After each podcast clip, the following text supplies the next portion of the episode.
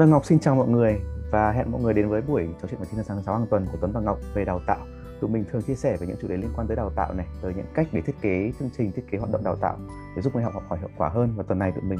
chia sẻ một cách chung hơn về đào tạo, về cái con đường đi mà tụi mình đã chọn. Thì đó là câu hỏi gì nhỉ Ngọc nhỉ? Câu hỏi của buổi hôm nay là làm cách nào để xác định lĩnh vực chuyên môn mà mình muốn đào tạo? Đây là một câu hỏi rất là rộng và nó là những cái băn khoăn, những cái trăn trở của khá là nhiều người khi mà mình bắt đầu bước vào mảng đào tạo á. Chắc là mình chia sẻ cái con đường đi của mình trước nhỉ. Lúc đầu khi mà Ngọc mới vào đào tạo, mới làm đào tạo thì Ngọc chọn cái lĩnh vực mình muốn làm bằng cách nào? Thực ra lúc đó thì em cũng bối rối và hoang mang y chang câu hỏi này như vậy. Và lúc đó thì nhu cầu nhiều hơn là cái chuyện là mình có cơ hội để mình thực hành đó. Thì em mới đi tìm là xem thử rằng là bây giờ mình thực hành cái gì đây. Thì có một cái người anh gợi ý là bây giờ mình nhìn lại xem thử rằng là mình đang có những cái gì, mình đang thông thuộc, mình đang làm giỏi những cái kỹ năng nào chẳng hạn. Thì lúc đó em nhìn lại thì thấy rằng là như vậy thì một số cái kỹ năng mềm như là giao tiếp, rồi lắng nghe, rồi giải quyết mâu thuẫn, rồi một số cái thì mình nghĩ rằng là mình có thể tốt và mình đâu đó mình nghĩ là mình có thể hướng dẫn cho ai đó. Cho nên ngay từ thời điểm đầu thì cách làm là em nhìn lại xem thử rằng là mình đang làm tốt như thế nào. Sau đó thì mình tìm cách để mình có cái cơ hội để mình chia sẻ cái đó cho người khác. Thì giai đoạn đầu là như vậy. Đối với anh giai đoạn đầu nó lại ngược lại một xíu. Đó là anh không nghĩ rằng là mình sẽ làm đào tạo, tức là mình xây dựng cái kỹ năng của mình trong cái chuyện mà mình đi tham gia nhiều câu lạc bộ, rồi mình tham gia nhiều dự án, mình tham gia nhiều sự kiện á, rồi mình tham gia những cái nhóm để mình phát triển kỹ năng của mình đấy đó. Thì có một vài cái kỹ năng mà anh được phát triển trong cái câu lạc bộ đấy, trong cái nhóm đấy. Bởi vì cái tổ chức mà anh tham gia là về phát triển về khả năng diễn thuyết mà. Thì khi mà mình phát triển đến một cái tầm nào đấy rồi thì trong tổ chức đấy có một cái luật bất thành văn là những người có kinh nghiệm hơn sẽ phải chỉ lại cho những người ít kinh nghiệm hơn để họ phát triển cùng với nhau ấy. Dẫn đến chuyện là anh làm đào tạo một cách tự nhiên trong cái tổ chức đấy. Đúng rồi đấy. Thì khi mà mình được đưa đẩy rồi thì mình thấy là qua cái việc mình chỉ lại thì mình cũng được nâng cấp kỹ năng của mình lên và họ cũng được nâng cấp. Như vậy là anh có hứng thú hơn với đào tạo và anh bắt đầu đào tạo từ cái chủ đề đó. Đấy là chủ đề mà mình đang học, mình đang phát triển và mình có nhu cầu dạy lại người khác. Ban đầu thì bị yêu cầu dạy lại người khác và sau đó là có nhu cầu dạy lại người khác, bởi vì anh nhận ra là mình dạy lại thì mình cũng giỏi hơn á. Thì anh bắt đầu như vậy, nó ngược lại là mình không có chủ đích nhưng mà mình được đưa đẩy đến đó. Thì đó là một cách này, là mình đang học cái gì mình thấy là mình có thể chỉ lại cho người khác để mình nâng cấp kỹ năng của bản thân mình trong lĩnh vực đó, thì đó cũng có thể là một cách để mình chọn cái chủ đề mình đang muốn làm. Thì cái lúc mà khi mà em đã bắt đầu mà em thực hành rồi thì em có tìm kiếm một những cái người mentor, và trong quá trình mà tìm kiếm như vậy thì em có một vài hình mẫu để em theo đuổi cái cách mà họ đang đào tạo, họ đang làm như thế nào. Thì cái anh mentor của em thì cái chủ đề thì anh làm về tài chính, nhưng mà thì đương nhiên cái chủ đề đó thì em không có, tức là mình vẫn thấy hay mình sẽ học nhưng mà mình sẽ không muốn là cái người hướng dẫn về cái chủ đề đó. Tuy nhiên là em rất là thích cái cách mà ảnh tổ chức cái lớp học. Vẫn nhớ hoài có một lần là trong lớp học là anh để ra một cái hộp giấy nốt, một cái hộp dày thế này nè, anh để giữa phòng, và tất cả cái buổi hôm đó xoay quanh, tất cả hoạt động là xoay quanh cái tờ giấy nốt đó để mà mình lấy ra, mình trao đổi, mình sắp xếp, mình xử lý. Xong buổi đó em thấy kiểu wow, hay quá, làm cách nào để mà mình có thể thiết kế ra được những cái hoạt động như vậy ta. Đấy thì cái buổi đó em vẫn nhớ cái cảm giác đó, mà nó nhen nhóm em một cái mối quan tâm về cái chuyện là làm sao mình có thể tổ chức ra những cái hoạt động mà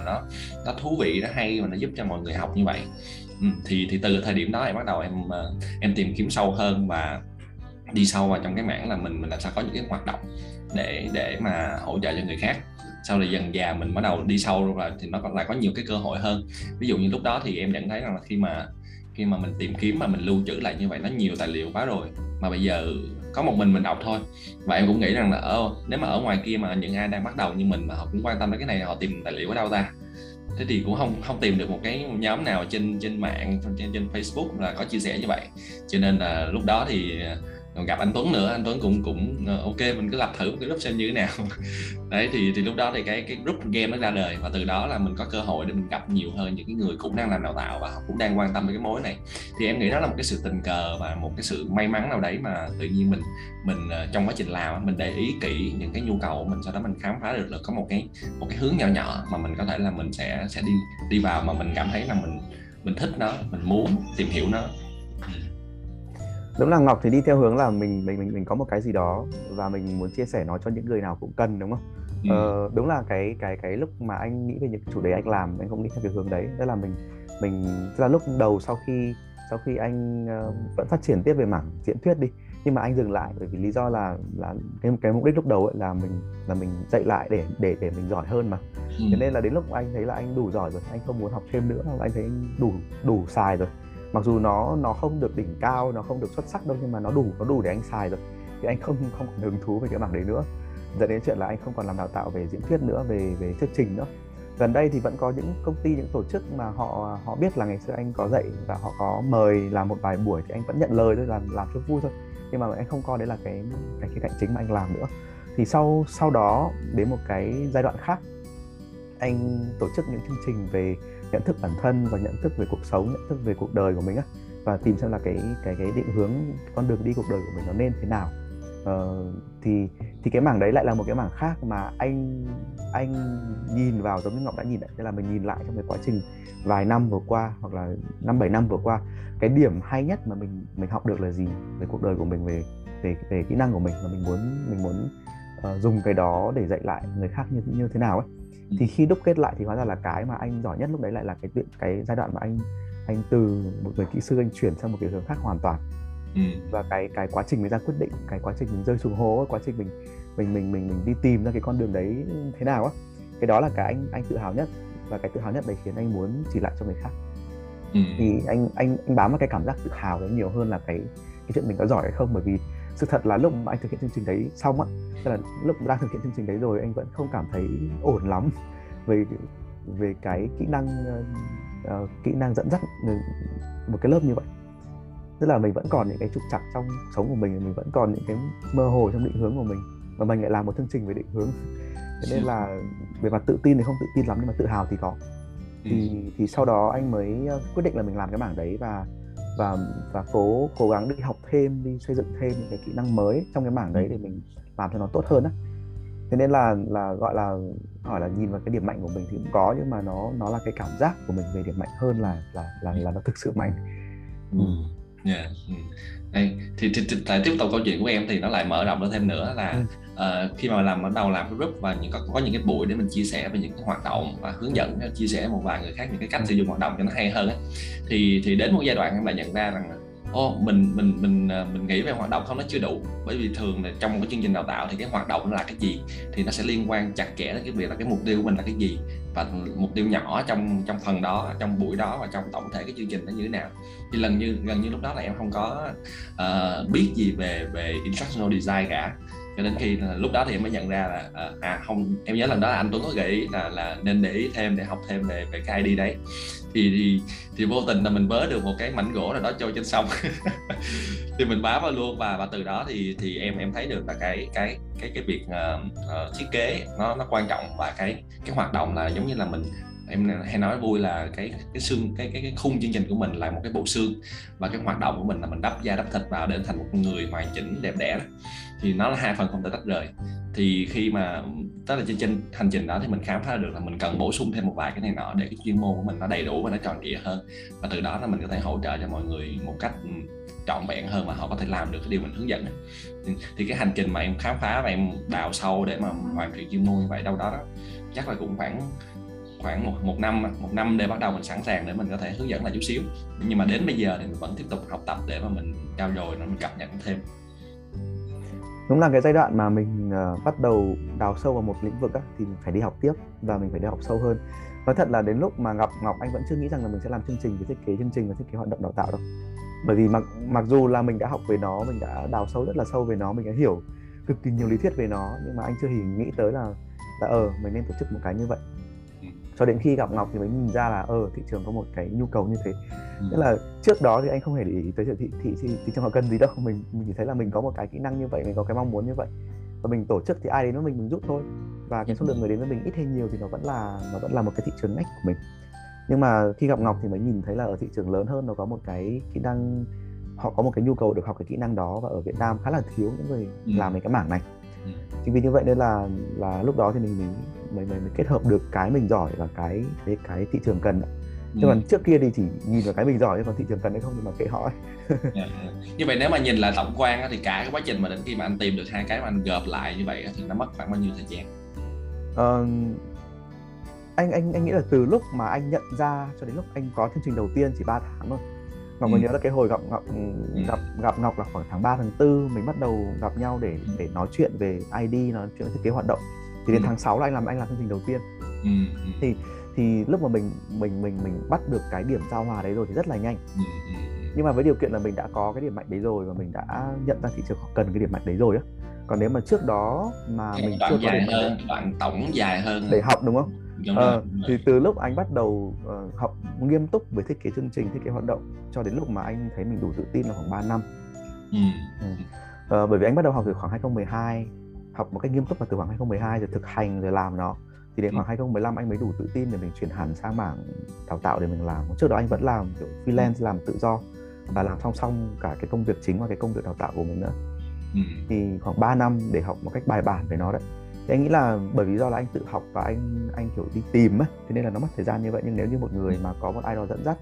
hoặc là mình biết rằng là có ai đó đã đi trước mình và mình đi theo ấy, thì có khi chỉ mất khoảng 1 năm, 1 năm rưỡi như Ngọc nói thôi, anh nghĩ là cũng đã đủ rồi đó.